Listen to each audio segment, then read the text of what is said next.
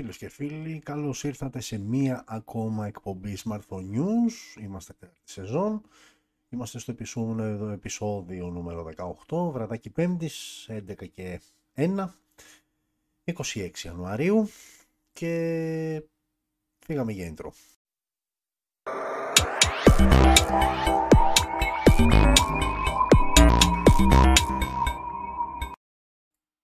Οκ. Και πάμε σιγά σιγά να καλωσορίσουμε και τους φίλους που μας παρακολουθούν εκτός από το YouTube, από το Facebook. Οπότε πάμε μετάδοση από το Facebook. Γεια χαρά λοιπόν και σε εσάς που μας παρακολουθείτε από, το, από τη σελίδα μας στο Facebook. Και πάμε α, να χαιρετήσουμε και τους φίλους που μας παρακολουθούν από το TikTok Γεια και χαρά λοιπόν και σε εσάς που παρακολουθείτε την εκπομπή Smartphone News από το λογαριασμό μας ε, στο TikTok. Ok okay, λοιπόν, μαζευτήκαμε, είμαστε όλοι εδώ.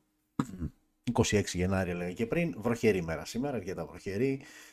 Ε, πριν πούμε το του καιρού, ε, μία εβδομάδα σχετικά ήρεμη ε, όσο αφορά το κομμάτι των κινητών τηλεφώνων, παρουσιάσεις, παρουσιάσεις ειδήσεις κτλ. Λίγα πράγματα, αρκετά σημαντικά λίγα πράγματα. Ok, okay, έρχεται βέβαια η επόμενη εβδομάδα που είναι αρκετά δυνατή, Galaxy Event, σειρά S23, ε, οπότε θα έχει αρκετό και σημαντικό υλικό η εβδομάδα που μας ε, έρχεται. Ε, θα τα δούμε αυτά όμως στη συνέχεια της εκπομπής, στο δεύτερο και τρίτο μέρος αντίστοιχα. Στο πρώτο μέρος, όπως όλοι γνωρίζετε ή τουλάχιστον όσοι είστε λίγο έτσι πιο παλιοί και μας ε, βλέπετε ε, καιρό, είναι το, το πρώτο μέρος που περιλαμβάνει το off-topic θέμα, ένα θέμα το οποίο δεν έχει να κάνει, δεν έχει καμία σχέση με τα κινητά και είναι κάτι το οποίο συνήθως έχει να κάνει με την επικαιρότητα κτλ. Επιστρέφω λοιπόν με αυτό που ξεκίνησα ε, με τον καιρό σήμερα. Ok, okay, εδώ Αττική έριξε πολύ νερό, έριξε πάρα πολύ νερό. Νομίζω σε κάποια σημεία έριξε και χαλάζι. Πλημμυρίσαμε κλασικά, δημιουργήθηκε απίστευτη κίνηση επίσης κλασικά, διαπιστώνεις ε, για πολλοστή φορά ότι μπορεί εδώ να μιλάμε για τεχνολογία, για κινητά, να εξελίσσονται όλα αυτά, να κάνεις πλέον με τα κινητά σου παπάδες, μπορεί να κάνεις τα πάντα, σχεδόν τα πάντα, αλλά κάποια πράγματα μένουν όπως τα ξέραμε. Δηλαδή, αν έριχνε μία βροχή πριν 30 χρόνια και ρίξεις και μία βροχή σήμερα, ας πούμε, θα διαπιστώσεις ότι ενώ υπάρχει εξέλιξη, υπάρχει τεχνολογία, υπάρχουν χίλια δύο πράγματα τα οποία θα μπορούσες να τα χρησιμοποιήσεις υπέρ σου, διαπιστώνεις ότι πάλι γίνονται τα ίδια και τα ίδια, οι ίδιες σημαίες, ζημιές, οι ίδιες καταστροφές, οι ίδιες πλημμύρες, καταστρέφονται ανθρώπινες ε, ζωές, περιουσίες, ε, γενικότερα. Επικρατεί ένας ε, πανικός, ok, okay, και σε άλλες περιοχές, νομίζω στη Ζάκυνθο ήταν αρκετά έντονα τα φαινόμενα, εκεί κατά τις 11 η ώρα σήμερα έσκασε και το μήνυμα στο κινητό, το οποίο η αλήθεια είναι ότι θα μου πεις αυτός είναι και ο σκοπός του, ο ήχος όταν χτυπάει. Το κινητό είναι τρομακτικός και ξαναλέω και πάλι ότι αυτός είναι και ο σκοπός του μηνύματος. Δηλαδή δεν θα μπορούσαν να σου βάλουν ένα ζεμπέκικο, ούτε ένα ελαφρολαϊκό, ούτε κάτι έτσι pop, ας πούμε, και χαρούμενο. Ο σκοπός είναι να σου να, να, να, να, να ξυπνήσεις και εκείνη τη στιγμή να, να αγχωθείς και να το πάρεις σοβαρά αυτό. Βέβαια, η αλήθεια είναι ότι, οκ, όταν δεν το είχαμε ε, σαν υπηρεσία, μάλλον δεν ήταν σωστά ενεργοποιημένη σαν υπηρεσία, ε, διαμαρτυρόμασταν ότι κοίτα να δεις, καλό θα ήταν, ιδίως τότε μετά τις καταστροφές ε, στην Εύβοια, τις πλημμύρες πριν δύο-τρία χρόνια, αν θυμάμαι καλά, που είχαν χαθεί και ανθρώπινες ζωές, ότι κοίτα να δεις πώς θα μπορούσες να προετοιμάσεις τον κόσμο ε, προκειμένου είτε να μην μετακινηθεί αν δεν υπάρχει πολύ σημαντικός λόγος, είτε να πέσει κάποια συγκεκριμένη τοποθεσία κτλ. Ε, από την άλλη τώρα που το έχουμε, επειδή φαντάζεσαι ότι όταν χτυπήσει το κινητό σου και σου έρθει αυτό το μήνυμα, περιμένεις έξω ότι θα έρθει το τέλος του κόσμου και οτιδήποτε λιγότερο από αυτό το θεωρείς ok light, ε, διαμαρτυρόμαστε και λέμε τώρα τι μας γεμίζεις με μηνύματα, ωραία έριξε μια μπόρα, έριξε μια δυνατή βροχή και τι έγινε. Είναι λίγο αυτό που δεν ξέρουμε τι θέλουμε βασικά. Και πάντα, ό,τι και να μας δώσουν, πάντα θα βρούμε εμείς έναν τρόπο για να κλεγόμαστε, να διαμαρτυρόμαστε κτλ. Από την άλλη, εντάξει, έχει και μια λογική ότι ε, θα το στείλεις, όντως είναι ένα μήνυμα το οποίο θα πρέπει να πηγαίνει, σαφώς θα πρέπει να πηγαίνει, αλλά σε πολύ συγκεκριμένες περιπτώσεις ε, το να ρίξει πολύ δυνατή βροχή, ας πούμε, π.χ. στην Αττική, προσωπικά θεωρώ ότι εντάξει, δεν υπήρχε λόγος να έρθει το μήνυμα και δεν υπήρχε λόγος υπό ποια έννοια ότι κάτι έχει αξία όταν είναι ε, από πλευράς ενημέρωσης και ε, πρόληψης έχει σημασία αν ε, οι φορές τις οποίες θα το στείλεις είναι όντως σοβαρές και όντως υπάρχει σοβαρός κίνδυνος. Γιατί με αυτή τη λογική, σε κάθε βροχή, ναι, πρέπει να προσέχουμε, ναι, δημιουργείται κίνηση, ναι, ακόμα και με λιγότερο νερό από αυτό που έριξε σήμερα, πάλι πλημμυρίζουν συγκεκριμένα σημεία στην Αττική κτλ. Όλα αυτά, οκ, αλλά στο να φτάσεις στο σημείο να στείλεις μήνυμα, ουσιαστικά ε, με, με, με, κάποιο τρόπο είναι σαν να το, ε, σαν να το απομυθοποιείς το, το συγκεκριμένο μήνυμα ας πούμε και επειδή θα έχει πάει επειδή θα έχει σταλεί σε κάποιες περιπτώσεις που, ok, okay, δεν έγινε και κάτι τρομερό. Εντάξει, έριξε αρκετό νερό, αλλά δεν έγινε και κάτι τρομερό. Την επόμενη φορά που θα χτυπήσει, θα το πάρεις έστω και λίγο λιγότερο στα σοβαρά.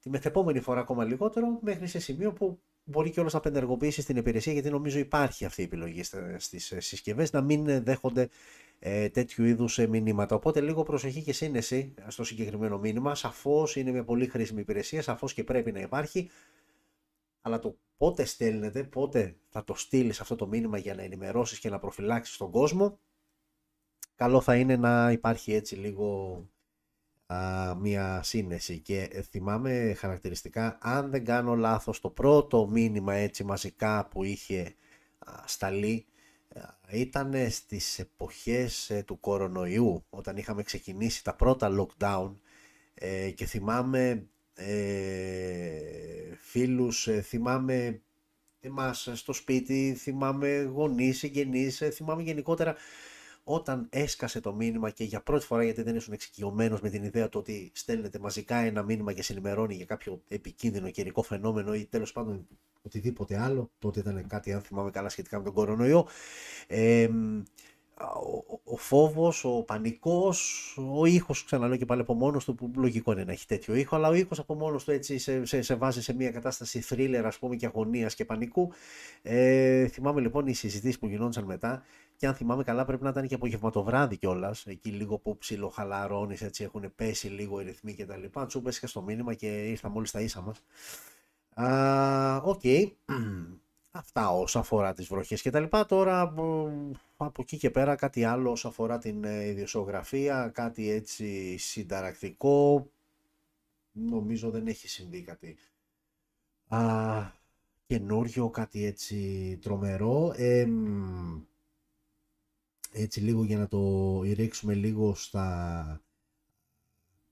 Όχι ακριβώς, εντάξει, στα πολιτικά ε, έχει ξεκινήσει μια μεγάλη κουβέντα. Μάλλον γενικότερα επικρατεί μια κινητικότητα ε, από τη μέρα που πεθάνε ο βασιλιάς. Ε, που είπε με κάποια πραγματάκια στο αντίστοιχο topic θέμα της προηγούμενης εκπομπής ε, και έχουν να κάνουν πλέον όχι τόσο με τον α, εκλιπόντα βασιλιά αλλά έχουν να κάνουν με το γιο του Παύλα Διάδοχο Παύλα, ε, Παύλα Παύλο ε, έχουν ξεκινήσει λοιπόν συζητήσεις, έχουν ξεκινήσει συζητήσεις. Ok, okay, μπαίνοντας στα social media, ε, βλέπεις σε διάφορες αναρτήσεις λοιπόν, οι οποίες έχουν να κάνουν με την δημιουργία βασιλικού κόμματος ή να επιστρέψει ο Παύλος βασιλιάς ή να φτιάξει αυτό.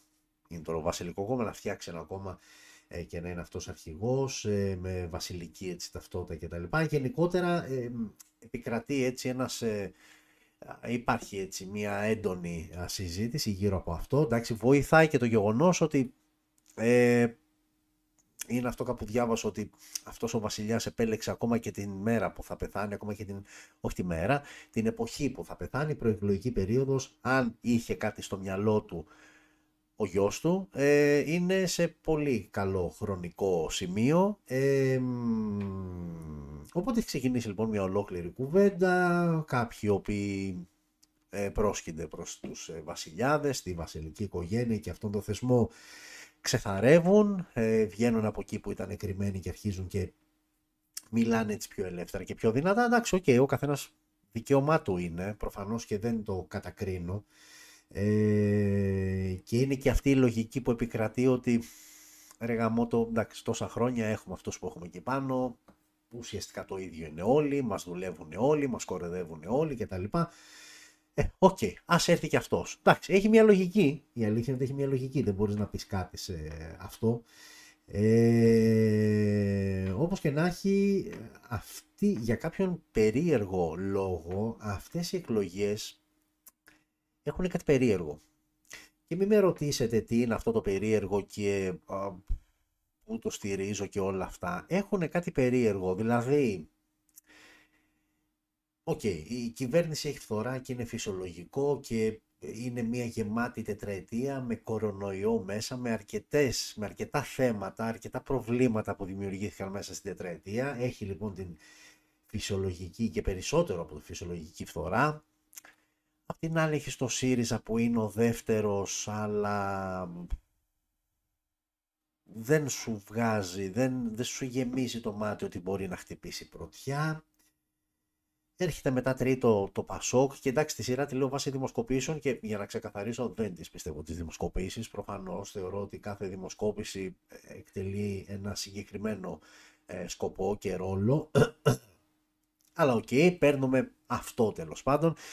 Με αυτή τη λογική λοιπόν το Πασόκ έρχεται τρίτο με τον Ανδρουλάκη που και αυτό ας πούμε σου ξεκαθαρίζει ότι εμένα με νοιάζει ότι επειδή είμαι στο μέγεθος που είμαι να δούμε ποιο θα συνεργαστώ και ποια θα είναι τα περισσότερα οφέλη που θα αποκομίσω από αυτή τη συνεργασία. Και από εκεί και πέρα ακολουθούν ε, ΚΚΕ και όλα τα υπόλοιπα κόμματα, άλλα που είναι ήδη και οριακά ξαναμπαίνουν, δεν μπαίνουν, είναι το κόμμα του Κασιδιάρη που ακόμα δεν ξέρουμε αν τελικά θα έχει δικαίωμα συμμετοχής σε εκλογές ή όχι. Γενικότερα είναι περίεργες οι εκλογές γιατί δεν, δεν είναι ξεκάθαρο, δεν είναι ξεκάθαρο το αποτέλεσμα. Φαντάζομαι ότι εντάξει, το κόμμα της κυβέρνησης πολύ δύσκολα θα ξαναβγεί πρώτο με αυτοδυναμία. Πολύ πιθανό να ξαναβγεί όμως πρώτο. Και το λέω αυτό γιατί αν κάτσετε και δείτε τις τελευταίες εκλογικές αναμετρήσεις, τα τελευταία, εντάξει να μην το πάω πολύ πίσω, τα τελευταία 15 χρόνια ας πούμε, 15 χρόνια ναι, θα δείτε ότι αν υποθέσουμε ότι είμαστε 10 εκατομμύρια, που και αυτό νομίζω με την τελευταία απογραφή πλέον είμαστε 9 κάτι, δεν είμαστε 10, Επίσης λογικό για αναμενόμενο, αλλά τέλος πάντων, εάν δείτε λοιπόν, θα δείτε ότι ψηφίζει αυτοί που ψηφίζουν, δηλαδή αν βγάλεις ε, και τα άκυρα και τα, και τα λευκά και τα λοιπά, αυτοί που πραγματικά ψηφίζουν είναι περίπου το 1 τρίτο στην καλύτερη των περιπτώσεων. Δηλαδή να ψηφίζουν γύρω στα 2,5-3 εκατομμύρια στο σύνολο. Και από αυτά τα 2,5-3 εκατομμύρια βγάζεις εκείνον, εκείνους που θα παίρνουν αποφάσεις για σένα. Άρα αυτό από μόνο του έχει ένα πλεονέκτημα, γιατί όσο λιγότερο είναι το, οι ψηφοφόροι αυτοί οι οποίοι θεωρητικά θα πάνε στην κάλπη και θα επιλέξουν τον αυριανό νικητή των εκλογών και δι πρωθυπουργό, όσο λιγότερο είναι τόσο και πιο εύκολο ελεγχόμενοι, έτσι, γιατί το κάθε κόμμα, εντάξει, δεν ξέρω αν έχετε μία εμπειρία από παρατάξεις, από πολιτική, αν κάποτε ασχολιόσα κτλ. Αλλά ξέρετε ότι το κάθε κόμμα έχει το δικό του πυρήνα, έχει τους δικούς του παρατρεχάμενους, Κάποιοι τα λένε και κομματόσκυλα και καλώς τα λένε, γιατί αυτοί προφανώς δεν ενδιαφέρονται για το καλό της χώρας, ενδιαφέρονται για το καλό το δικό τους το προσωπικό, να τακτοποιηθούν οι ίδιοι, οι δικοί τους. Ok, okay, τα ξέρουμε αυτά χρόνια κτλ. Άρα λοιπόν το κάθε κόμμα έχει το δικό του πυρήνα τέλος πάντων και δίνει μία μάχη, δίνει μία μάχη ουσιαστικά, δίνεται μία μάχη για αυτούς που είναι αναποφάσιστους, για αυτούς που είναι λίγο πιο έτσι ελαφρόμυαλοι, Πού είναι όπου πάει το ρέμα, που είναι ότι της τελευταίας στιγμής, δηλαδή θα κάτσω να δω ειδήσεις, ας πούμε, λίγο πριν, ας πούμε, το τελευταίο βράδυ, Σαββάτο πριν τις εκλογές της Κυριακής, ας πούμε, κτλ. Που περιμένω το debate, ας πούμε, για να δω ποιος θα με πείσει. Αστείο. Πραγματικά δηλαδή είναι αστείο να περιμένεις να περιμένεις ένα debate, έτσι, όπου πάνω κάτω τις προσωπικότητες τις γνωρίζεις, αυτές οι προσωπικότητες γνωρίζουν ήδη τις ερωτήσεις που θα γίνουν και το πιο πιθανό είναι ότι έχουν, έχουν ετοιμάσει ένα μεγάλο μέρος των απαντήσεων Οπότε γενικότερα είναι αστείο όλο αυτό και παρά τα αυτά κάποιοι περιμένουν να το δουν για να αποφασίσουν βάσει αυτού ότι α, θέλω τον Α ή θέλω τον Β ή δεν θέλω κανέναν από τους δύο και θα πάω στον Γ ή στον Δ ή δεν ξέρω εγώ τι κτλ.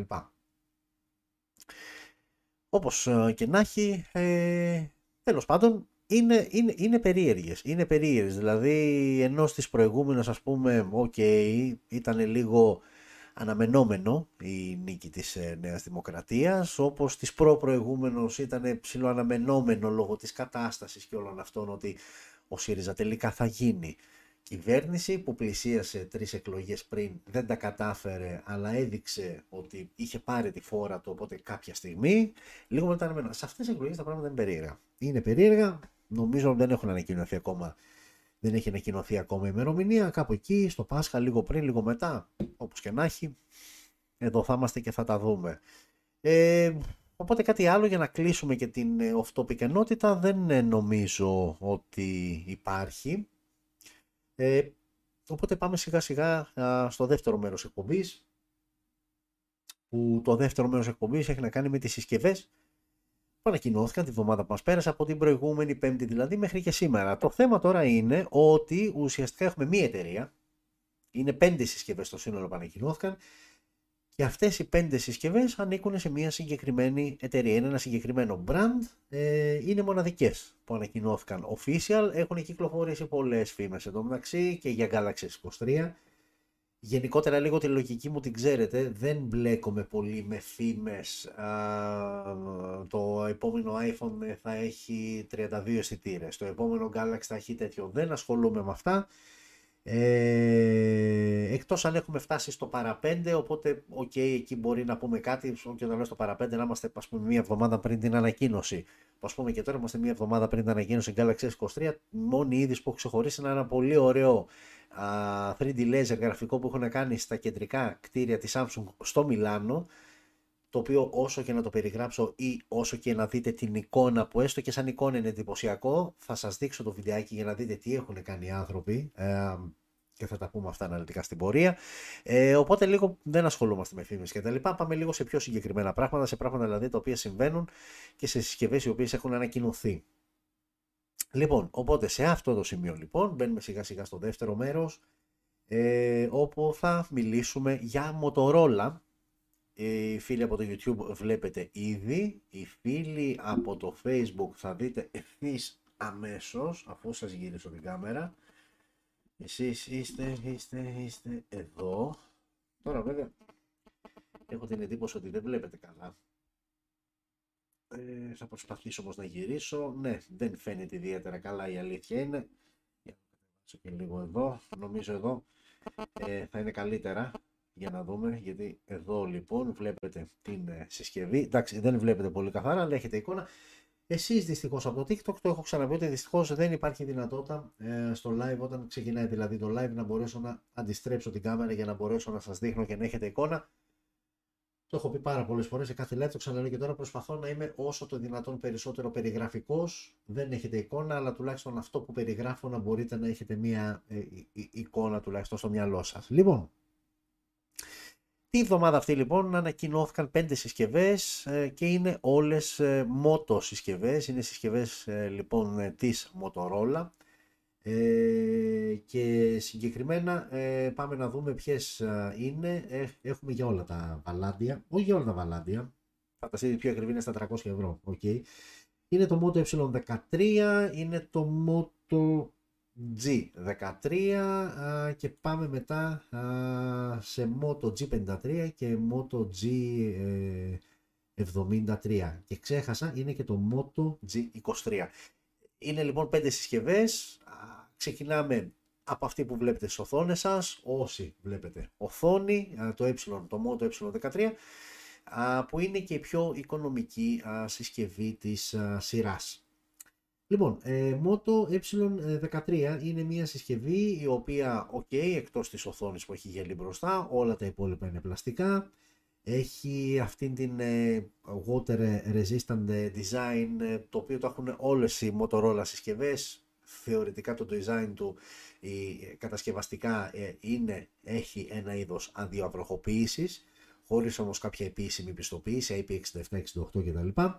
Οθόνη IPS LCD 6,5 ίντσες το μέγεθός της, HD Plus η ανάλυση 720x1600 pixel, Android 13 Go Edition, άρα αμέσως αμέσως σημαίνει ότι είναι μια entry level συσκευή η οποία έχει Android Go Edition πάνω της. Για όσους δεν γνωρίζουν είναι ουσιαστικά η light έκδοση α, του Android, ναι με Android 13 αλλά η light έκδοση.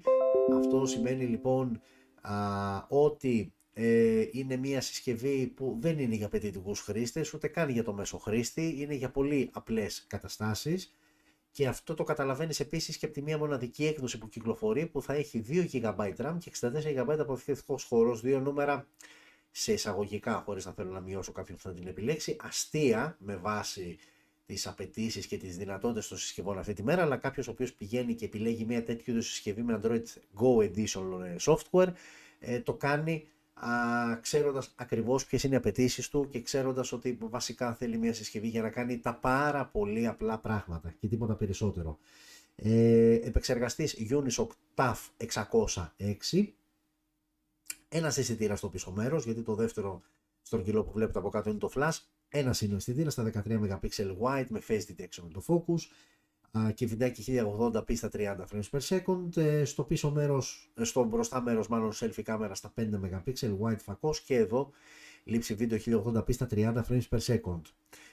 Έχουμε μόνο ηχείο, έχουμε θύρα για ακουστικά, έχουμε Type-C θύρα στο κάτω μέρος και έχουμε και μια μπαταρία χωρητικότητας 5.000 mAh με γρήγορη φόρτιση στα 10W. η τιμή της συσκευής είναι στα 120 ευρώ. Οκ, ξεκάθαρα μια entry level συσκευή με Android Go Edition software πάνω της ε, για πολύ απλές χαλαρές καταστάσεις και τίποτα περισσότερο. Έτσι ξεχνάμε φωτογραφίες, gaming κτλ. Έτσι είναι για πολύ απλή χρήση. Ε, okay. η, αμέσως, η αμέσως επόμενη συσκευή είναι αυτή εδώ. Είναι το Moto G13, το οποίο δεν έχει τρελές διαφορές όσο αφορά, όσο αφορά το design. Εκτός ότι στο πίσω μέρος ε, έχουν προσθεθεί άλλοι δύο αισθητήρες, έχει τρεις δηλαδή αισθητήρες. Πάμε λοιπόν να δούμε τι παραπάνω έχει από το οικονομικότερο της σειράς το ε13.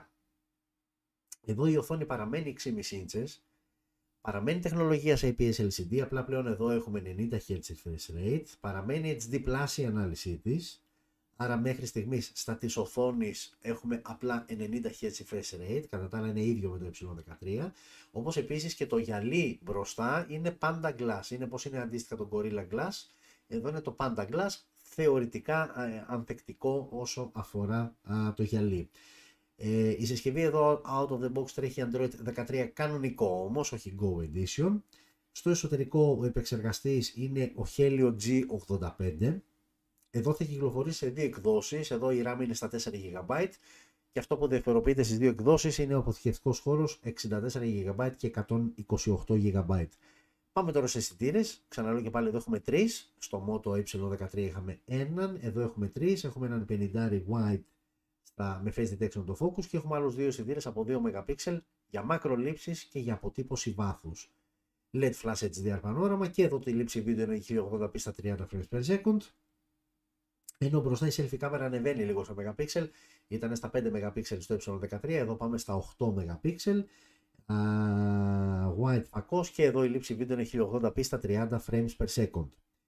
Έχουμε στέρεο ηχεία που δεν είχαμε στο ε13, εδώ έχουμε στέρεο ηχεία, ε, έχουμε NFC, έχουμε τα στο κάτω μέρος.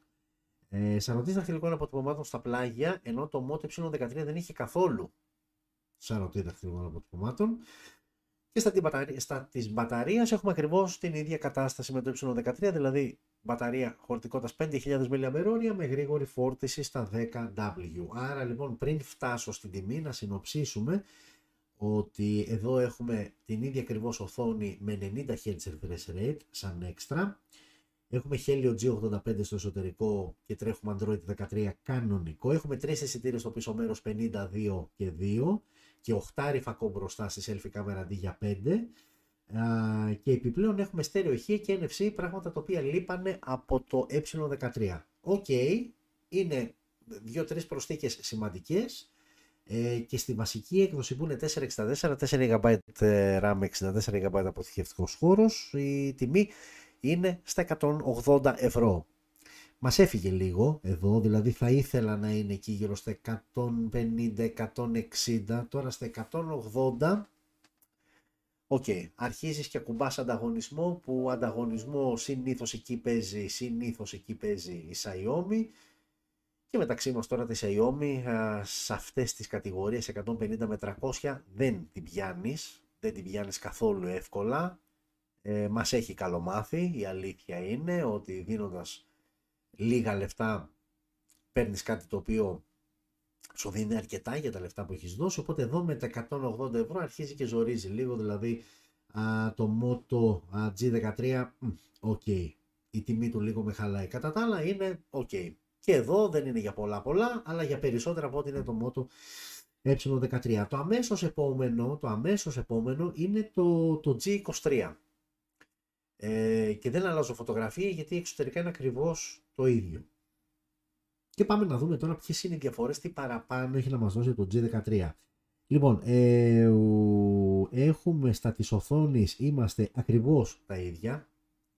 Επίσης ξέχασα να πω, το είπα στο Y13, ισχύει και στο, α, και στο G13 και στο G23, γυαλί μπροστά ε, και όλο το υπόλοιπο πλαστικό. Απλά α, απλό γυαλί στο, G, α, στο E13, στο G13 και στο G23 για το οποίο μιλάμε τώρα, φοράει πάντα glass. Ε, πάμε λοιπόν στον επεξεργαστή Helio G85 και εδώ, άρα μέχρι στιγμής δεν έχουμε διαφορές μεταξύ G13 και G23. Εκδόσεις 428 και 828, αυτή είναι μια έκδοση που την έχει μόνο το G23, ε, δεν την έχει το G13. Πάμε τώρα στις αισθητήρες, όπου ο βασικός και εδώ είναι 50 MP wide με face detection το focus. Ο δεύτερος αισθητήρας προστίθεται ένας 5 MP ultra wide και παραμένει ο 2 MP macro Άρα ουσιαστικά αντικαταστάθηκε ο αισθητήρας ε, βάθου και μπήκε ένας ultra wide φακός.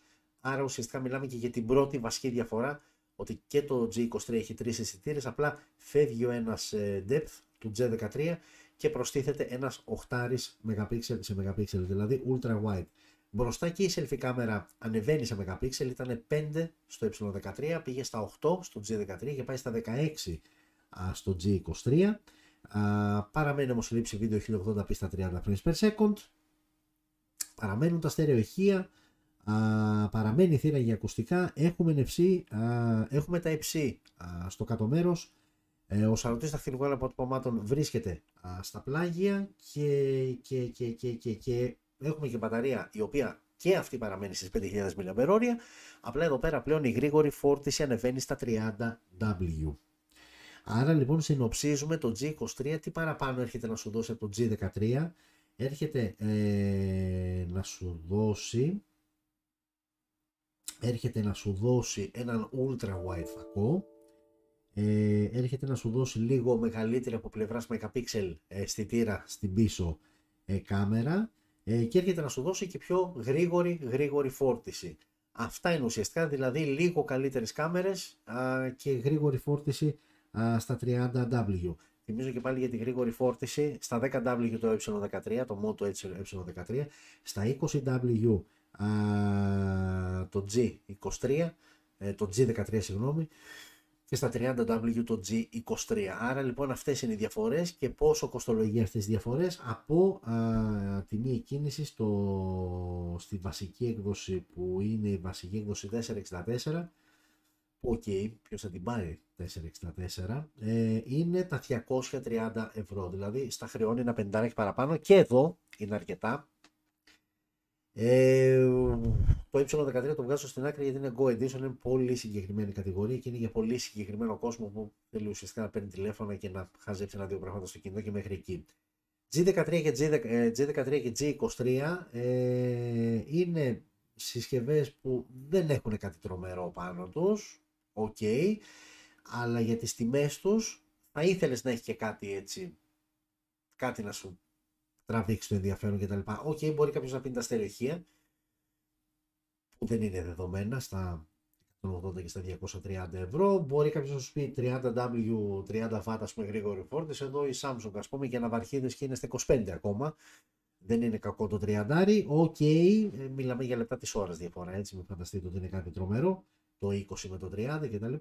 Ε, okay, απλά θεωρώ ότι λίγο τα αδικούν οι τιμές. Δηλαδή θα τα ήθελα και τις δύο συσκευές ένα εικοσαρικά εκεί κάτω. Ένα εικοσαρικά εκεί κάτω, δηλαδή 160 και 200-210 το G23. Είμαστε όμως 180 και 230, εκεί τα πράγματα ζορίζουν και πάντα όταν λέω ζορίζουν αναφέρομαι στον ανταγωνισμό, δηλαδή με τα 230 ευρώ π.χ. που θα δώσεις για να πάρεις το Moto G23, τι άλλο μπορείς να πάρεις. Και εκεί το χάνουν. Ε, okay. ε, και συνεχίζουμε ε, με τις επόμενες δύο συσκευές που είναι το G53 και το G73. Ε, και πάλι μία εικόνα γιατί εξωτερικά δεν έχουν καμία διαφορά μεταξύ τους G53 και G73. Γενικότερα η φιλοσοφία όλης της σειράς, όλης της G σειράς από πλευράς design είναι ίδια, δεν έχουν κάτι τρομερό. Ακόμα και το ε13 με το G73 ας πούμε που θα δούμε αμέσως μετά, που βασικά το βλέπετε και τώρα γιατί είναι ίδιο με το G53, θα δείτε ότι δεν είναι τόσο τρομερή διαφορά σε μια ε, πεντάδα συσκευών, το πιο οικονομικό με το πιο ακριβό. Αλλά okay, θα τα δούμε. Πάμε λοιπόν. G53. Ε, εξακολουθούμε να έχουμε γυαλί μπροστά και όλα τα υπόλοιπα α, πλαστικά. Ε, εξακολουθούμε να έχουμε την ίδια οθόνη στις 6,5 inches IPS LCD με 120 Hz το refresh rate όμως. Άρα λοιπόν η πρώτη ουσιαστική διαφορά ε, με G13 και G23 είναι ότι εδώ το refresh rate ανεβαίνει στα 120 Hz. Δυστυχώς όμως παραμένει η ανάλυση HD+, 720x1600. Εδώ πλέον έχουμε επεξεργαστεί Snapdragon 480 Plus με Adreno 619. Εδώ πλέον έχουμε και περισσότερες επιλογές όσο αφορά τις εκδόσεις στις οποίες θα έχει κυκλοφορήσει. 464, 428, 628, 828. Άρα αν βγάλουμε την πρώτη που 464 τώρα, okay, ποιος θα το πάρει. Παίζει ουσιαστικά με τη RAM, είναι 128 ο αποθηκευτικός χώρος και παίζει με τη RAM αν θα είναι 4, αν θα είναι 6, αν θα είναι 8. Ε, εδώ επιστρέφουμε στους δύο αισθητήρες. Είχαμε τρεις σε G, στο G13 και στο G23. Εδώ γυρνάμε, πέφτουμε στους δύο αισθητήρες. Παραμένει 50 wide ο βασικός ε, με face detection το focus και έχουμε και ένα δεύτερο 2 MP για macro λήψεις και λήψη βίντεο 1080p στα 30 frames per second. Άρα λοιπόν έφυγε ο ultra wide φακός που καθώς ανεβαίνουμε κατηγορία λίγο μας κάνει εντύπωση, okay. ε, πέφτει και η selfie κάμερα στα 8 MP και έχουμε α, βίντεο, λήψη βίντεο 1080p στα 30 frames per second. Κρατάμε τα στερεοηχεία, κρατάμε τη θύρα για ακουστικά. Έχουμε NFC, έχουμε Type-C στο κάτω μέρος. Ο σαρωτής δαχτυλικών αποτυπωμάτων παραμένει στα πλάγια της συσκευής. Ε, και πάμε τώρα στην γρήγορη φόρτιση, 5000 και πάλι μπαταρία. Και η γρήγορη φόρτιση για το μοντέλο που θα κυκλοφορήσει στην Κίνα, που δεν μας νοιάζει, στα 18W. Το International όμως, αυτό δηλαδή που αν ταξιδέψει και στη χώρα μας θα είναι αυτή η έκδοση, είναι με 10W, 10W. Που μας χαλάει λίγο, τιμή 250 ευρώ. Επίσης, από 250 ευρώ. Επίσης κακή τιμή για ένα μοντέλο που του έβγαλες κάποια πραγματάκια σε σύγκριση με τον G23, δηλαδή του πήρες τον Ultra White φακό, του έριξες στη γρήγορη φόρτιση στα 10W. Ε, όχι, όχι, δηλαδή και στα προηγούμενα μοντέλα σας είπα ότι οι τιμές τα χατακώνουν αλλά νομίζω εδώ είναι ακόμα πιο αισθητή η τιμολογιακή πολιτική. Δηλαδή στα 250 ευρώ ε, δεν μπορώ να διανοηθώ ότι κάποιος ε, θα πάει και θα επιλέξει αυτή τη συσκευή. Ε, φαντάζομαι βέβαια ότι ο τρόπος με τον οποίο μοιράζουν τα specs όταν είναι και τόσες οι συσκευές της σειράς ε, έχει να κάνει με τον αμέσως επόμενο και εδώ αμέσως επόμενο στο G73 που προφανώς για να κρατήσουν λίγο χαμηλά τις τιμές ε, κάτι θα έπρεπε να αφαιρέσουν από το G53 για να το ξαναπροσθέσουν στο G73. Η λογική το λέει αυτό. Πάμε να δούμε αν το έκανε και η Motorola όμως και να λειτουργήσει με αυτόν τον τρόπο. Το G73 Ξαναλέω και πάλι ότι δεν σας δείχνω εικόνα γιατί είναι ακριβώς ίδιο με το G53 σε εξωτερική εμφάνιση και ξέρω πολύ καλά ε, γιατί α, α, εσείς δεν βλέπετε από το TikTok δυστυχώς. Ε, το G λοιπόν 73 πάμε να δούμε τι παραπάνω έχει. Το G73 λοιπόν έχει την ίδια οθόνη, απλά επιτέλους είναι το μοναδικό από όλη τη σειρά που έχει Full HD Plus ανάλυση, δηλαδή ανεβαίνουμε στα 1080 επί 2400 pixel. Ε, εδώ επεξεργαστής ο Dimensity 930. Εδώ έχουμε μία μοναδική έκδοση 8 GB RAM και 256 GB αποθηκευτικός χώρος, άρα εδώ έχει σοβαρέψει λίγο το πράγμα, μία καλή έκδοση α, και Full HD Plus ανάλυση. Ε, κρατάμε τους δύο αισθητήρες, απλά εδώ παραμένει ο ίδιος 50 και ο δεύτερος δεν είναι ο macro αλλά είναι ο ultra wide 8 MP ultra wide με autofocus και λήψη βίντεο 1080p στα 30 και στα 60 frames per second. Η selfie κάμερα στα 16 MP και εδώ βιντεάκι 1080p στα 30 frames per second. Έχουμε μόνο ηχείο, έχουμε στέρεο ηχεία, συγγνώμη, έχουμε θύρα για ακουστικά, έχουμε NFC, έχουμε τα ύψη στο κάτω μέρος. Ο σαρωτής παραμένει στην, ε, στα πλάγια της συσκευής και εδώ η μπαταρία είναι πάλι 5.000 mAh, όλη η σειρά 5.000 mAh Απλά εδώ η γρήγορη φόρτιση ανεβαίνει πάλι και φτάνει στα 30W και τιμή εδώ στα 300 ευρώ. Οπότε ε, εδώ ε, νομίζω ότι είναι ε, το πιο και πάλι το 300 με βάζει σκέψεις, η αλήθεια είναι, αλλά νομίζω ότι από όλη τη σειρά, από όλη τη σειρά είναι ε, η πιο, θα μου πεις λογικό είναι, είναι η πιο ακριβή, θα είναι και η πιο ολοκληρωμένη, είναι το πιο όμως ωραίο πακετάκι και η πιο καλή αναλογία τιμής και χαρακτηριστικών. Ε, που και πάλι στα 300 ευρώ οριακά, δηλαδή και εδώ θα το ήθελα ένα κοσάρικο πιο κάτω, στα 280 κτλ. Και στα 300 ευρώ όμως που είναι, εδώ πλέον παίρνεις μία ε, σοβαρή οθόνη, παίρνεις έναν ε, ok mid-range επεξεργαστή, αλλά καλύτερο από τους επεξεργαστές των προηγούμενων συσκευών. Παίρνεις μια γρήγορη φόρτιση στα 30W. Ε, γενικότερα νομίζω ότι το Moto G73 που δεν το λέω πάντα γιατί και άλλες φορές έχω πει ε, για δύο και τρεις συσκευές μια σειράς ας πούμε και μπορεί να καταλήγω στο πρώτο μοντέλο και να σου λέω ξέρεις τα άλλα δύο δεν αξίζει. Εδώ όμως νομίζω ότι το G73 είναι ένα καλό σύνολο σε οριακά, όχι άνετα, σε οριακά καλή α, τιμή. Α, θα μπορούσε να είναι και πιο κάτω, αλλά σε οριακά καλή α, τιμή.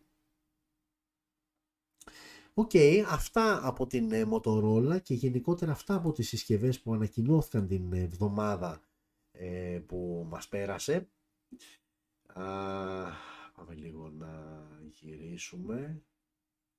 Εδώ, ναι, πρέπει να βλέπετε εμένα λοιπόν. Πάμε λίγο να γυρίσουμε και συνεχίζουμε α, μετά.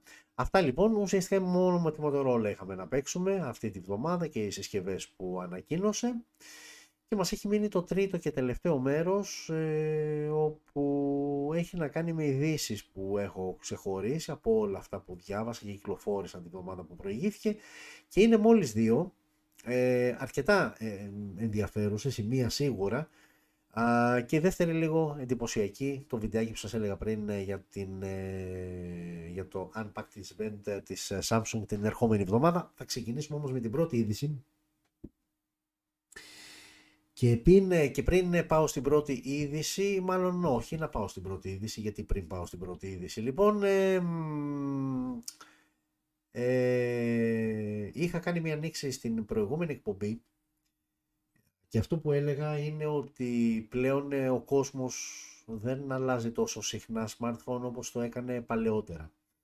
Ε, πλέον ε, στο μεγαλύτερο ποσοστό προτιμάει να δώσει, να δαπανίσει κάποια χρήματα παραπάνω αλλά να πάρει μια συσκευή που να νιώθει safe για τα επόμενα 2-3 χρόνια ότι εκτός συγκλονιστικού απρόπτου θα την κρατήσει. Ε, αυτό οι εταιρείες το είδαν, το διάβασαν και πλέον ένα πολύ σημαντικό χαρακτηριστικό που παλιότερα νομίζω ήταν παντελώς, παντελώς διάφορο και σιγά σιγά τα τελευταία χρόνια άρχισε να μας απασχολεί για τα α, mass updates ε, όσο έχουν να κάνουν όσο αφορούν το λογισμικό Android και τα λοιπά. Τα τελευταία 3-4 χρόνια max έχει αρχίσει να μας απασχολεί ε, το μία συσκευή και βέβαια αυτό είναι κάτι το οποίο αφορά συνήθως τα flagships α, της κάθε εταιρείας, άντε και κάποια upper mid range που είναι στη mid range κατηγορία αλλά είναι εκεί στο όριο για flagship. Συγγνώμη. Οπότε λοιπόν αυτό το διάβασαν οι εταιρείες.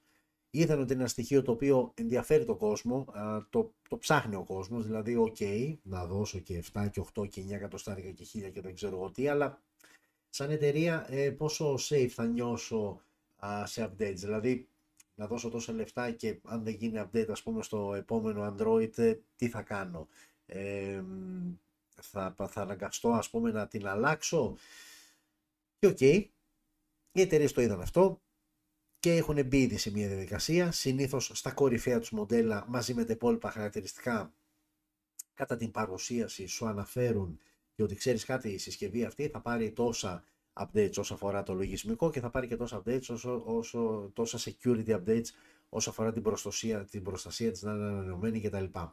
Οπότε λοιπόν βγήκε μια λίστα με τις εταιρείες και τι δίνει πλέον η κάθε εταιρεία όσο αφορά τα flagship, ξαναλέω και πάλι για να μην έχουμε ε, παρεξήγηση. Οπότε τώρα ήρθε η στιγμή για να δούμε την εικόνα. Ε, εσείς από το YouTube θα τη δείτε ευθύς αμέσως. Ε, θα τη δείτε ευθύς αμέσως. Αλλά πώς θα τη δείτε, αν δεν πατήσετε το κουμπάκι, τη βλέπετε εδώ. Πάμε να τη δούμε λοιπόν και οι υπόλοιποι. Ε, οι υπόλοιποι ενώ εσάς. Εδώ, τώρα εσείς εδώ δεν νομίζω ότι μπορείτε να δείτε κάτι. Αλλά τέλος πάντων, οκ. Εδώ λοιπόν ε, βλέπουμε ότι η πρώτη στις υποσχέσεις, γιατί υποσχέσεις είναι. Αυτό είναι η Samsung η οποία υπόσχεται 4 χρόνια ε, ενημερώσεις λογισμικού και 5 χρόνια security updates. Στα ίδια ακριβώς και η OnePlus, στα ίδια ακριβώς και η Oppo. Που θυμίζω και πάλι, OnePlus και Oppo είναι κάτω από τη σκέπη μιας εταιρείας, οπότε ουσιαστικά που αυτό νομίζω το έχουμε δει σε παλαιότερη είδηση ότι κάποια στιγμή αυτά τα δύο σαν brand θα πάψουν και θα μείνει ένα. Τώρα ποιο θα είναι αυτό θα το δούμε. Αλλά τέλος πάντων Samsung, OnePlus και Oppo είναι οι τρεις εταιρείες που σου δίνουν τα περισσότερα χρόνια για α, μεγάλα updates όσον αφορά τα Android, δηλαδή Android 13, 14, 15 κτλ. Και σου δίνουν και 5 χρόνια security updates. Άρα λοιπόν αυτό πώς μεταφράζεται ότι μπορείς να πάρεις ένα περσινό ας πούμε ακριβό μοντέλο της Samsung, της OnePlus ή της Oppo και να το έχεις σίγουρα 3 χρόνια γιατί θα παίρνεις τα updates σου. Και λέω 3 θα μου πεις γιατί λέει 4, 3, γιατί σου είπα περσινό για να το πάρεις λίγο πιο οικονομικά. Αν πάρεις φετινό, έχεις μπροστά σου 4 χρόνια. Ακριβώς από κάτω, στα 3 χρόνια είναι αρκετές εταιρείες. Είναι η Google, είναι η Xiaomi, είναι η Motorola, είναι η Realme και είναι και η Vivo που είναι στα 3 χρόνια. Και αντίστοιχα τα security updates 5 είναι στη Google, 4 είναι σε Xiaomi, Motorola και Realme και 3 σε Vivo και Nokia. Ε, άρα λοιπόν ε, εδώ όχι ότι είναι κάποια τρομερή διαφορά, απλά ξέρεις παίρνοντας αυτές τις συσκευές ότι εδώ είναι εγγυημένα τρία updates και δεν πιάνω τα security updates, πιάνω μόνο τα, τα Android. Εδώ θα τρέξεις τρία μεγάλα updates για Android, ενώ ας πούμε σε Oppo, OnePlus και Samsung θα τρέξεις τέσσερα. Ακόμα λιγότερα με Sony, Honor, Asus, TCL και στο μπάτο είναι η SDE η οποία σου δίνει μόλις, μόλις ένα χρόνο τόσο για ε, αναβάθμιση λογισμικού όσο και για security update. Κακό νούμερο προφανώς γιατί αμέσως αμέσως και ξαναλέω και πάλι αφορούν τα flagship της κάθε εταιρείας, όχι μικρομεσαίες και πιο οικονομικές συσκευές. Αν έχεις πάει εσύ και έχεις δώσει τα λεφτά σου, τα ωραία σου, τα λεφτοδάκια, έρχεται η και σου λέει: Ξέρεις κάτι, ένα update θα σου δώσω ακόμα, ένα major update όσο αφορά το Android, και μετά ή μένεις με αυτό ή πας και αλλάζεις συσκευή. Ε, άρα λοιπόν με αυτό έχετε μία εικόνα τους, της στρατηγικής της κάθε εταιρείας και ουσιαστικά είναι σαν να σου δείχνει σε ποιες εταιρείες ε, αξίζει ε, να ρίξεις παραπάνω χρήματα και να, νιώθει, να νιώσεις μια ασφάλεια ότι ξέρεις κάτι ε, αγόρασα, έδωσα αρκετά λεφτά για να πάρω μια συσκευή αλλά τουλάχιστον ξέρω ότι αυτή τη συσκευή θα την έχω ξεκάθαρα τρία χρόνια χωρίς να αγχώνομαι μήπως την παρατήσει από πλευράς αναβαθμίσεων και τα λοιπά. Άρα λοιπόν κορυφή Samsung, OnePlus και Oppo. Και κάποιοι τώρα θα πεταχτούν και θα μου πούν ε, και τα iPhone που είναι. Ναι, γιατί αυτά αφορούν ε, Android συσκευές. Είναι πίνακας που βγήκε για Android συσκευές, γι' αυτό και δεν έχει μέσα iPhone. Ούτε ή άλλως η Apple ε, το ξέρουμε και μας έχει πείσει ότι υποστηρίζει τις συσκευές της και υποστηρίζει αρκετά χρόνια τις συσκευές της. Οπότε είναι ένα θεματάκι με το οποίο ούτε ή άλλως δεν αγχώνονται ιδιαίτερα ε, οι κάτοχοι ε, iPhone συσκευών. Των Android συσκευών όμως που αγχωνόμαστε σαφώς πολύ περισσότερο και είναι λογικό γιατί είναι και πολύ περισσότερες οι συσκευές. Άρα σαφώς και η υποστήριξή τους δεν είναι εύκολο κομμάτι.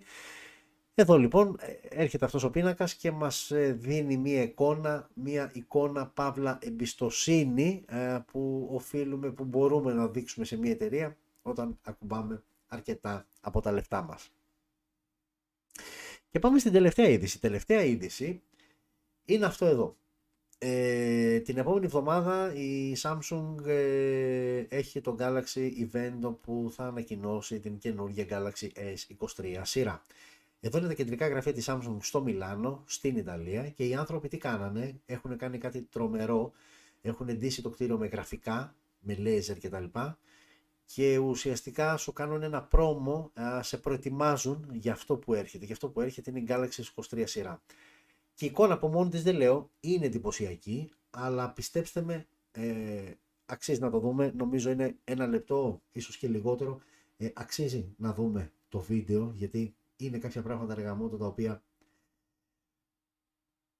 μία εικόνα σε χίλιες λέξεις αλλά και ένα βίντεο σε χίλιες εικόνες, οπότε λέω εγώ. Ε, οπότε πάμε ε, να δούμε όλοι μαζί, γιατί και εγώ θέλω να το ξαναδώ, να δούμε το βίντεο. Α, αυτό είναι το, α, τα headquarters, ας το πούμε έτσι, της Samsung στο Μιλάνο της Ιταλίας και πάμε να δούμε τι κάνανε οι άνθρωποι για να προμοτάρουν την Galaxy S23 σειρά.